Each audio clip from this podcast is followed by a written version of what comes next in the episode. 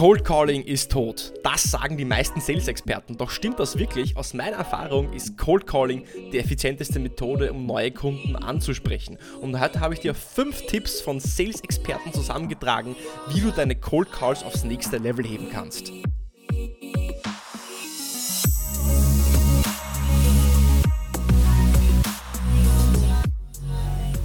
Herzlich willkommen bei Episode 94 von Deal, dein Podcast für B2B-Sales von Praktikern für Praktika.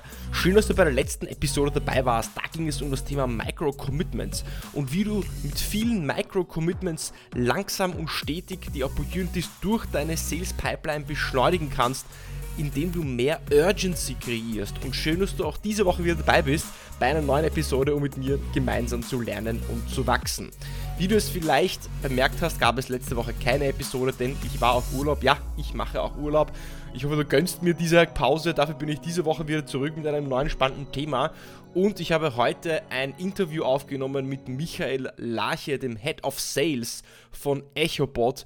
Da wird es dann nächste Woche gehen ähm, über das Thema Sales Tools und Sales Automation, wie du mit Sales Tools mehr Insights bekommst, die du so selbst nie zusammensuchen kannst und wie du Tasks, die repetitiv wiederholend sind, automatisieren kannst, um mehr Zeit für deine Kundengespräche zu haben. Doch heute geht es um das Thema Cold Calling. Du weißt, ich rede sehr gerne über das Thema Cold Calling. Ja, ich mag Cold Calling. Ich finde, es ist eine sehr effiziente Methode, um neue Kunden zu gewinnen. Und deswegen möchte ich dich dafür auch begeistern, äh, dich fürs Cold Calling zu begeistern. Und egal, ob du mit bestehenden Kunden oder Neukunden arbeitest, musst du deine Pipeline mit neuen Opportunities füllen, um deine Ziele zu erreichen. Da kommst du nicht drum herum. Und um neue Termine mit neuen Kunden oder mit anderen Business Units bei bestehenden Kunden auszumachen, kommst du nicht ums Cold Calling herum. Und auch wenn es viele behaupten, Cold Calling ist nicht tot, sondern am Leben wie eh und je. Warum ist das aber so? Warum ist Cold Calling gerade jetzt so effizient und so ein toller Kanal, um mit Kunden auch zu sprechen? Nun ja, überleg doch mal, gerade während Corona hat sich sehr viel Akquise, Terminvereinbarung, Kaltakquise auf LinkedIn und per E-Mail oder auf E-Mail oder in die E-Mail verlagert. Überleg doch mal, wie viele Nachrichten du auf LinkedIn, für, also Anfragen, Nachrichten für irgendwelche Produkte, Services, Headhunter bekommst. Ich habe das Gefühl, dass es täglich mehr wird und deswegen schauen wir uns diese LinkedIn-Nachrichten immer weniger an, weil wir davon auch angenervt sind. Wir hatten aber während Corona keine andere Wahl, weil unsere Entscheider, Stakeholder, mit denen wir sprechen wollten, eben nicht erreichbar waren, weil im Homeoffice. Jetzt aber, wo wir wieder etwas mehr back to normal sind, sind jetzt deine Entscheider, deine Stakeholder, die Leute, mit denen du sprechen möchtest, um Termine auszumachen, wieder zurück im Büro oder, zum, oder mehr zurück im Büro als davor und besser erreichbar am Telefon, als sie es vielleicht noch vor einem Jahr waren. Und das Telefon ist dadurch, dass jetzt die meisten trotzdem noch immer viel E-Mail und viel LinkedIn-Outreach machen, ein sehr ja, ungenutzter Kanal. Das heißt, wenn du jetzt heute per Telefon jemanden anrufst und nicht auf LinkedIn schreibst, hebst du, hebst du dich dadurch schon automatisch von Wettbewerbern ab, weil es eben nicht mehr so viele nutzen. Und in dieser Episode habe ich für dich die Top 5 Cold Calling Tipps, äh, Tipps und Hacks von Experten zusammengetragen, von denen du lernen kannst. Und den ersten Tipp habe ich dir zusammen recherchiert von Grant Cardone, keinem geringeren als Mr. 110x Grant, Grant Cardone. Und Grant Cardone sagt, also man kann Grant Cardone mögen oder auch hassen, also es, er ist sehr polarisierend, aber er ist einfach ein guter Verkäufer. Punkt. Und er sagt, wenn du jemanden kontaktierst, wenn du einen Termin ausmachen möchtest, dann ist dein erstes Ziel und dein wichtigstes Ziel, Interesse zu erzeugen. Okay? Das Ziel in so einem ersten Telefonat ist es, Interesse zu erzeugen. Doch wie erzeugst du Interesse? indem du herausfindest, wo jemand ein Problem haben könnte. Könnte. Und könnte ist wichtig, ein wichtiges Wort, weil du ja nie zu 100% sicher gehen wirst, welches Problem die Person, die du kontaktierst oder das Unternehmen, das du kontaktierst, hat, bevor du tatsächlich mit der Person gesprochen hast. Du kannst also nur Annahmen treffen. Deswegen ist es wichtig, dass du dich vorab informierst, was das Unternehmen gerade beschäftigt. Also recherchierst. Welche Probleme könnte das Unternehmen haben? Wenn du ein mögliches Problem in deinen Cold Call einbaust, dann erzeugst du nämlich dadurch Interesse, weil Menschen interessieren Probleme, weil Probleme lösen das Angstzentrum in unserem Gehirn aus oder aktivieren dieses, besser gesagt. Und deswegen hören dir Menschen auch eher zu, wenn du über Probleme redest. Das ist der einzige Grund, warum es in der Werbung um Probleme geht, warum die Nachrichten über Probleme sprechen, weil uns Probleme triggern. Und dann verknüpfst du dieses Problem mit der Lösung, welche du anbietest. Und vielleicht hat ja das Unternehmen bereits einen, weiß ich, einen Produkt, äh, Produkt, äh, Product Launch äh, geplant. Äh, vielleicht expandiert das Unternehmen, vielleicht hat es ein Investmentvorhaben, vielleicht willst du irgendwo was bauen, vielleicht gibt es MA-Gespräche. Das alles können Themen sein, die du als Aufhänger nehmen kannst, als potenzielles Problem. Aber du musst eben recherchieren. Deswegen, anstatt zu sagen, anzurufen und sagen, jetzt natürlich, so würdest du es nie sagen, aber jetzt im übertragenen Sinne, haben Sie Interesse an Produkt X? Sagst du stattdessen, ich habe gesehen, gelesen, dass sie XYZ machen, planen und dachte, dass Lösung Y dabei helfen könnte, X zu erleichtern, erreichen, zu beschleunigen, ihnen zu helfen. Das heißt, du startest mit einem Problem, einer aktuellen Situation, die das, die das Unternehmen hat und dann verbindest du es mit der Lösung, die du anbietest und dadurch erzeugst Interesse. Es geht jetzt auch gar nicht darum, dass das Problem, das du jetzt erwähnst in deinem Pitch oder in deinem Cold Call, auch jetzt relevant ist oder zutrifft. Das muss jetzt nicht das Problem sein, was das Unternehmen wirklich hat. Aber wenn du mit einem Problem anrufst und das dein Aufhänger ist, dann positionierst du dich als jemand, der sich vorbereitet, Ahnung hat und eben auch lösungsorientiert denkt. Zweiter Tipp kommt von Mike Brooks, ein Telefon, ein ja, Phone-Selling, Telefonverkaufsexperte aus den UK und gleich ein Disclaimer im Vorfeld. Ich habe sehr viele UK-Telefonexperten äh, für Cold Calling gefunden, an, an, anstatt, ähm, also offensichtlich ist die UK eine Hochburg von Cold Calling-Experten. Aber was sagt Mike Brooks? Mike Brooks sagt, dass jeder ein, eine Art Skript ein Skript nutzen sollte. Ja, du hörst richtig, du solltest ein Skript nutzen. Jetzt denkst du dir vielleicht, oh mein Gott, wenn ich ein Skript nutze, dann höre ich mich an wie ein Affe oder eine Maschine. Das ist hier aber nicht mit Cold Calling Script gemeint. Bei einem Cold Calling Script lernst du den Inhalt, also eine ungefähre Sequenz von Dingen, die du sagen möchtest in einer bestimmten Reihenfolge, in der du Platzhalter hast, die du dann natürlich wiederum individualisierst pro Unternehmen und du übst dann auch die Tonalität und die natürliche Aussprache. Du konzentrierst dich natürlich auf den Inhalt, den lernst du auswendig, aber dann kannst du dich auf die Tonalität konzentrieren, denn in der Tonalität, wie du die Dinge betonst und wie du sie untermalst mit deiner Stimme, da kommen die Emotionen erst so richtig ins Spiel. Jetzt, warum ein Skript? Überleg doch mal folgendes. Jeder Film, Rede, Gespräch egal was dir im Kopf geblieben ist, egal was für ein Film, Rede dir dich bewegt hat oder dass du dir auch gemerkt hast, oder da wo du sagst, wow, dieser Film, der ist mir wirklich in Erinnerung geblieben, der war im Vorfeld geskriptet. Wenn also Brad Pitt einen Film dreht, stellt er sich dann vor die Kamera und improvisiert? Nein, natürlich tut er das nicht. Er lernt sein Skript auswendig und übt es, damit es natürlich klingt wenn Martin Luther King seine I Have a Dreams Rede gesprochen hat, war das dann spontan, hat er sich da einfach hingestellt und hat einfach so angefangen zu reden? Nein, er hat es aufgeschrieben, geskriptet, gelernt und auch teilweise vorgelesen. Das kannst du dir, wenn du das Video anschaust auf YouTube, I Have a Dream, dann siehst du das, dass der das runterliest. Und selbst Reality-Shows sind gescriptet. Ja? Warum skripten wir also nicht einen Cold Call, wo es um die äh, sprichwörtliche Wurst geht. Ja? Bei einem Cold Call geht es darum, den Fuß äh, in die Tür zu bekommen und dann willst du das improvisieren und dich auf, darauf verlassen, dass du einfach gut quatschen, kommunizieren und viel reden kannst. Nein, nein, nein, so funktioniert das nicht. Ja? Du willst gerade beim Cold Call deine Erfolgschancen maximieren. Und dein Skript hilft dir, Fehler zu vermeiden. Und ein Skript heißt nicht, dass du jedem genau das Gleiche sagst. Ein Skript bedeutet, dass du dir ein Template zurechtlegst, wo 70, 80 Prozent identisch sind und 20, 30 Prozent angepasst sind, je nachdem, wen du kontaktierst, welches Unternehmen, welche Branche. Weil dann kannst du dich in dem Gespräch mehr auf die Aussprache konzentrieren, auf die Tonalität, anstatt nur auf den Inhalt und du vermeidest Fehler. Dritter Tipp kommt von John Hazel, wieder ein Cold Call Experte aus den UK. Und John Hazel sagt, dass im Cold Call es darum geht, Relevanz zu erzeugen. Was bedeutet jetzt Relevanz im Cold Call? Das, was du sagst und vorschlägst, muss einen aktuellen Bezug zu dem haben, was im Unternehmen gerade passiert. Das heißt, das, was du im Cold Call sagst äh, und vorschlägst als Idee, muss einen aktuellen Bezug haben zu dem, was im Unternehmen gerade passiert.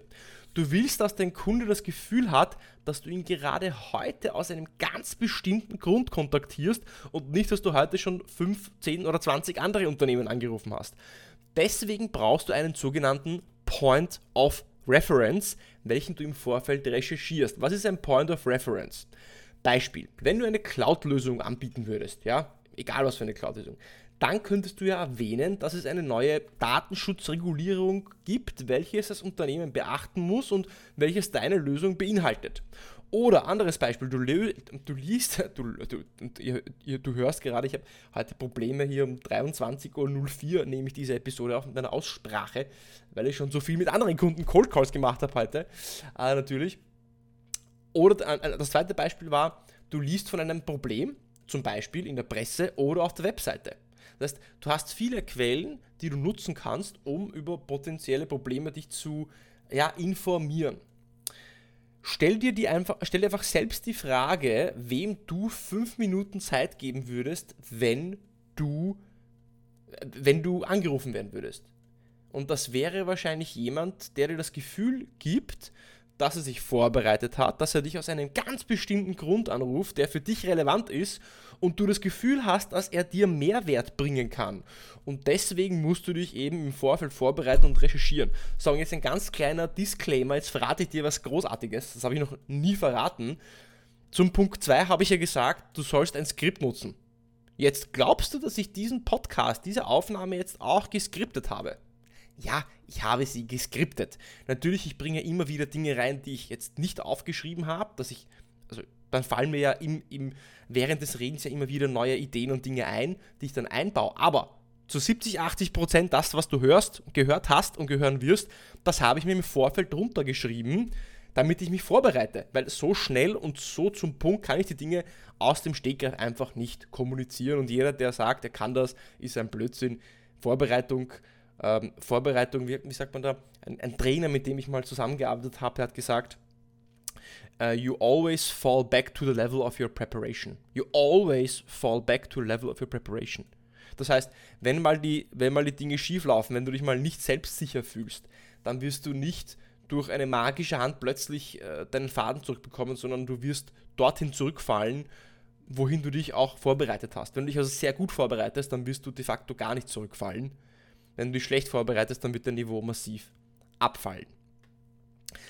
Vierter Tipp von Art Sobczak, ein polnischstämmiger Verkaufsexperte aus den USA. Und äh, Art Sobczak sagt, Cold Calle nicht, sondern Smart Calle. Und dafür sagt Art Sobczak, solltest du Social Engineering nutzen. Denn bevor du einen Entscheider kontaktierst, kannst du ja jemanden anderen aus der Abteilung oder dem Unternehmen kontaktieren, um so ja, Informationen schon zu ziehen, bevor du erst mit deinem, deiner Zielperson, ja, das hört sich jetzt so an wie beim Geheimdienst, ja, also de, der Person, mit der du auch sprechen möchtest, kontaktieren. Das war zum Beispiel nicht geskriptet, ja, das war ein, ein Versprecher einfach, ja. Ähm, das könnte zum Beispiel ein, ein, Mitarbeiter aus der Abteilung sein, mit der du, von, von dem du auch äh, den Chef auch ans Telefon bekommen möchtest.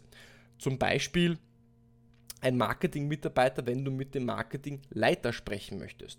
Und dann versuchst du natürlich zu verstehen, was für Probleme hat, das, hat diese Abteilung gerade. Du könntest zum Beispiel sagen, okay, du rufst jetzt diese Marketingabteilung an und du sprichst mit einer Person dort und du sagst, naja, du hast du hast ein Meeting oder ein Telefonat in den nächsten Tagen mit dem Marketingleiter, auf das du dich vorbereitest und du würdest dieses Meeting, dieses Telefonat möglichst ja, zum Punkt äh, bringen und individualisieren und die Dinge ansprechen, die diesen Marketingleiter gerade auch bewegen. Du konntest ihn nicht erreichen und ob dir diese Person, mit der du jetzt gerade am Telefon sprichst, ja, aus der Marketingabteilung, auch sagen kann, was denn gerade den Marketingleiter so bewegt oder was das Unternehmen gerade so bewegt, was denn die Prioritäten oder Herausforderungen sind. Also Social Engineering, ja, da muss man schon ein bisschen mutig sein, aber das ist eine wirklich gute Idee, die ich früher sehr oft selbst gemacht habe. Das heißt, ich rufe in dem Unternehmen an, ich verlange nicht den Entscheider, den ich sprechen möchte, sondern ich lasse mich in die Abteilung durchstellen,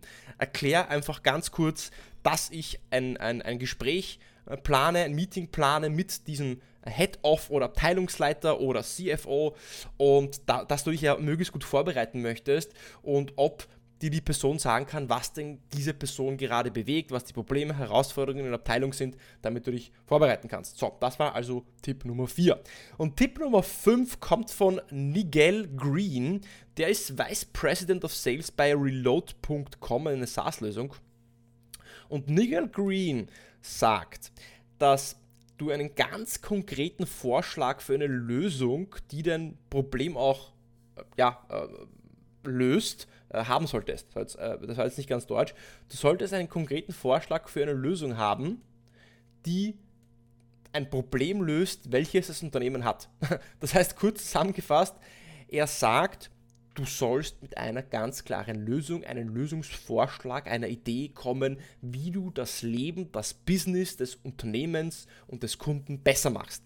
Beispiel, Du denkst dir zum Beispiel im Vorfeld, der Kunde könnte eine Herausforderung damit haben, dass er seine eigene IT-Infrastruktur managen muss. Das heißt, du gehst davon aus, er hat eine eigene IT-Infrastruktur und wenn du eine eigene IT-Infrastruktur hast, dann musst du dich selbst darum kümmern, managen, patchen, Security etc. Das ist ein Problem. Das ist ein mögliches potenzielles Problem. Dann muss dein Pitch jetzt eine Lösung für dieses Problem beinhalten, wie du dieses Problem löst und wie du deinem Ansprechpartner, dem Unternehmen dabei helfen kannst, dieses Problem zu lösen. Beispiel in diesem Fall wäre die Cloud. Wenn du eine Cloud-Lösung anbieten würdest, managt die Infrastruktur automatisch und die Abteilung und die IT-Abteilung kann sich dann mehr auf Innovation fokussieren. Und es ist jetzt wiederum egal, ob das Problem und die Lösung, welche du vorschlägst, auch wirklich zutrifft. Du zeigst damit eigentlich nur, dass du lösungsorientiert bist und in den meisten Fällen, wenn das jetzt nicht das Problem oder die Lösung ist, die dieser Kunde jetzt gerade auch hat, dann wird der Kunde sagen, naja, gerade das, was Sie erwähnt haben, das Problem haben wir jetzt nicht unbedingt, aber wo wir ein Problem haben in diesem Bereich ist X. Und dann bist du schon im Gespräch. Du brauchst also diesen Door-Opener und darum geht es mit diesen Problem- und Lösungsbeziehungen. Wenn du also bis zum Ende jetzt noch mitgehört hast, und ich muss ganz ehrlich sagen, heute hatte ich schon sehr viele Versprecher mit dabei, aber das liegt vielleicht auch an der Uhrzeit.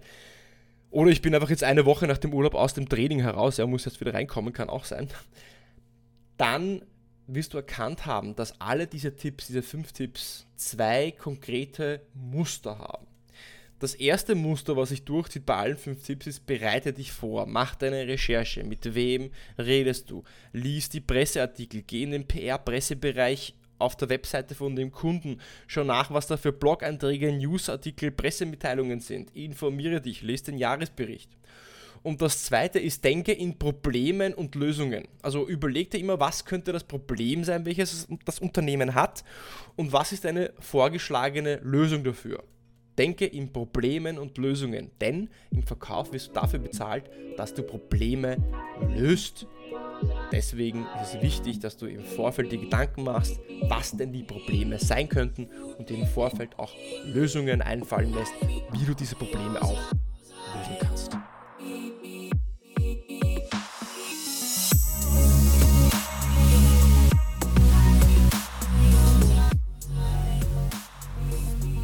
Ja, ja, dieses Thema Cold Calling, du siehst, das liegt mir ganz, ganz nah an meinem Herzen und deswegen möchte ich dich dafür begeistern, dass du dich mehr mit diesem Thema beschäftigst. Denn, überlege dir doch mal, der Mehrwert, den du schaffst, ist immer im Gespräch mit dem Kunden. Am Telefon verstehst du, wie die Person tickt, kannst dich auf die Person einstellen, es entsteht ein Dialog, du kannst auch Objections und Einwände viel besser lösen oder darauf eingehen als in einer blöden E-Mail oder LinkedIn.